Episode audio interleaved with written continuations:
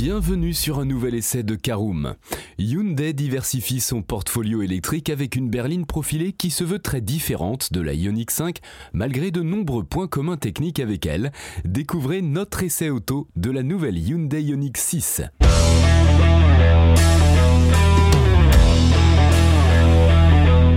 Bonjour et bienvenue pour un nouvel épisode des essais de Caroom.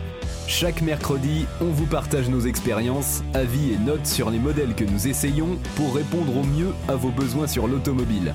Caroom, c'est un comparateur de voitures neuves, d'occasion et de leasing, mais aussi un guide d'achat qui vous accompagne et vous conseille dans toutes vos démarches automobiles. Bonjour à tous et ravi de vous retrouver cette semaine pour un nouvel essai consacré à la nouvelle Hyundai Ioniq 6. Alors un sommaire en 5 parties, vous connaissez le principe. Tout d'abord l'extérieur et le design de notre Hyundai Ioniq 6. Nous passerons ensuite en deuxième partie au poste de conduite et l'habitabilité. En troisième partie, nous verrons ce qu'elle vaut sur la route. En quatrième partie, nos notes et avis sur l'essai. Et nous terminerons ce podcast par le bilan global de notre essai de la Hyundai Ioniq 6. Alors certains constructeurs choisissent de jouer aux poupées russes avec leurs gammes électriques, déclinant le même dessin en différentes tailles et sur différentes carrosseries. Volkswagen et Mercedes sont de ceux-là, mais Hyundai s'inscrit dans une mouvance différente, préférant conférer une personnalité visuelle propre à chacun de ses modèles à batterie, bien que ces derniers partagent beaucoup technologiquement parlant. Allez, on ouvre tout de suite notre premier chapitre. Parlons de l'extérieur et du design de notre Hyundai Ioniq 6.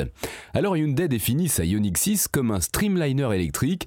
Derrière cette jolie justification marketing faisant référence au design épuré des années 20 et 30, se cache une berline tout en rondeur avec une chute de toit prononcée comme une Porsche 911. Si le concept prophétie a dicté la ligne générale de l'auto, l'Ioniq 6 est en réalité un mélange de minimalisme et de formes plus complexes à l'arrière, où les différents ailerons et l'imposant pare-choc cassent un peu la fluidité de l'ensemble. Dommage, mais c'est l'aéro qui a dicté sa silhouette à la coréenne, et chaque élément est là pour une raison. Ces formes simples cachent en réalité des proportions assez imposantes, 4,86 m de long, 1m88 de large et 1m50 de haut, bien que la Ioniq 6 gagnerait à avoir une garde au sol réduite de quelques centimètres et une largeur accrue pour mieux asseoir sa présence. Dans tous les cas, elle se remarque beaucoup dans la circulation et les passants ne se font pas prier pour se retourner sur son passage.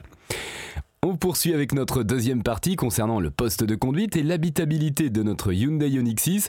L'habitacle est pour sa part moins spectaculaire que la carrosserie. C'est ici que l'affiliation avec la Ioniq 5 est la plus évidente puisque la Ioniq 6 reprend exactement la même planche de bord avec le même agencement et les mêmes commodos. On trouve d'ailleurs un bon mix entre tactile et touche physique, ce qui profite à l'ergonomie, tandis que les matériaux employés sont tous de bonne facture. On n'est pas au niveau de ce que peut proposer BMW, mais les ajustements sont assez précis pour que l'ensemble paraisse solide et inspire confiance. Là où la Hyundai Ioniq 6 brille, c'est aux places arrière. Grâce à son empattement géant de 2,95 m, les passagers du deuxième rang ont une place aux jambes royales que seules les plus grandes berlines allemandes peuvent égaler. Ce n'est pas aussi vrai pour la garde au toit qui pâtit forcément de la ligne de toit tombante, mais les plus de 1m85 n'auront qu'à se tasser un peu dans les sièges pour retrouver une position confortable. De son côté, le coffre est assez limité avec seulement 401 litres de contenance annoncée, ce qui n'est pas incroyable pour une berline de cette taille.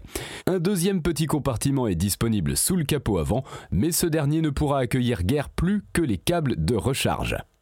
Alors voilà pour les descriptions intérieures et extérieures du véhicule, passons à notre troisième partie, essai en conduite, voyons ce que vaut sur la route notre Hyundai Ioniq 6. Alors que la Ioniq 5 misait avant tout sur le confort, la Ioniq 6 se veut plus dynamique, cela se traduit par une suspension plus ferme, surtout à l'avant, mais aussi des mouvements de caisse un peu moins marqués dans les virages.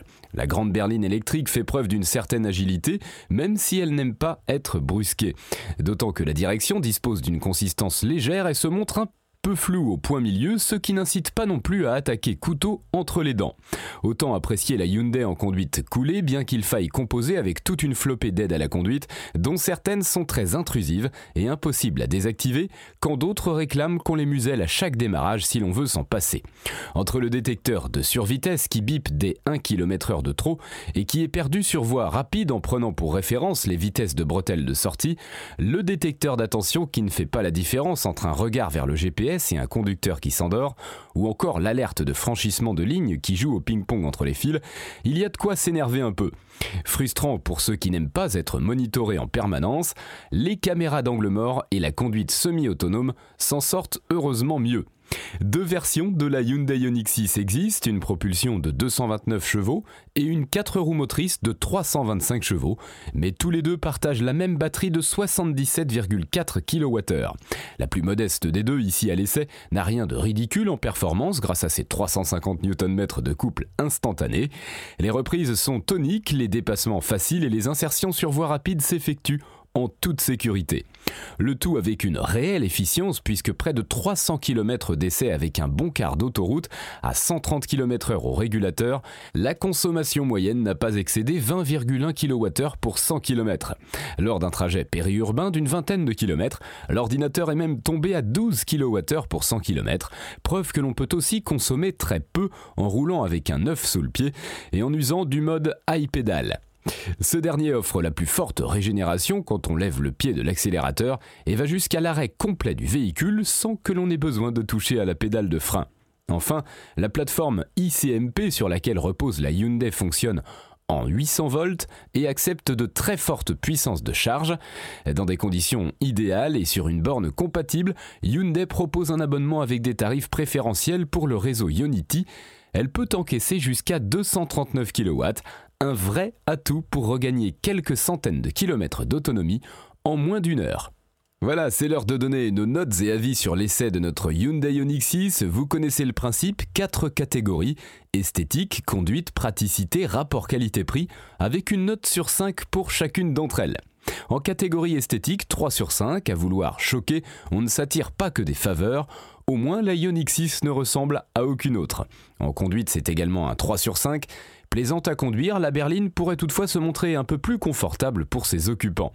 En praticité, 3 sur 5 là encore, le coffre n'est pas immense et la garde au toit limitée, mais l'espace aux jambes est conséquent. Enfin, en rapport qualité-prix, c'est la même note, 3 sur 5. Le ticket d'entrée est à la hauteur des prestations. Aussi, il n'y a pas de miracle au moment de passer à la caisse. Et eh bien voilà, c'est l'heure du bilan global de notre essai de la Hyundai Ioniq 6 qui cumule finalement les bons points et n'énerve que par ses aides à la conduite trop mal calibrées et trop présentes pour convaincre. Pour le reste, la berline électrique coréenne se montre agréable à mener bien qu'elle ne soit pas la plus moelleuse du lot, ce qu'elle rattrape avec beaucoup d'espace à bord et une efficience qui nous est parue prometteuse lors de l'essai. Elle s'échange à partir de 52 300 euros pour la propulsion et 65 300 euros pour la 4 roues motrices, uniquement disponible en finition haute.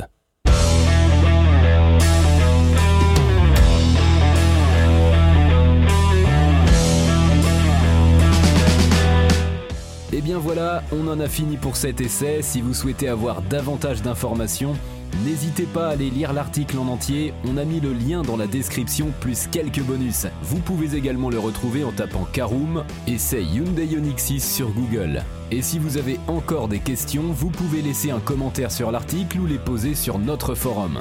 Merci d'avoir écouté cet épisode jusqu'au bout. S'il vous a plu, n'hésitez pas à vous abonner au podcast depuis votre plateforme préférée, à le partager autour de vous et sur vos réseaux sociaux. On en profite aussi pour vous demander de nous laisser une note et un avis sur Apple Podcast. Votre avis nous aidera à gagner en visibilité, ce serait vraiment sympa de votre part. Si vous souhaitez vous renseigner davantage pour l'achat d'une voiture neuve ou d'occasion, ou que vous voulez encore plus de conseils et de bons plans, rendez-vous sur www.caroom.fr. Si vous avez encore des questions, des remarques ou des recommandations, n'hésitez pas à nous contacter sur nos réseaux sociaux.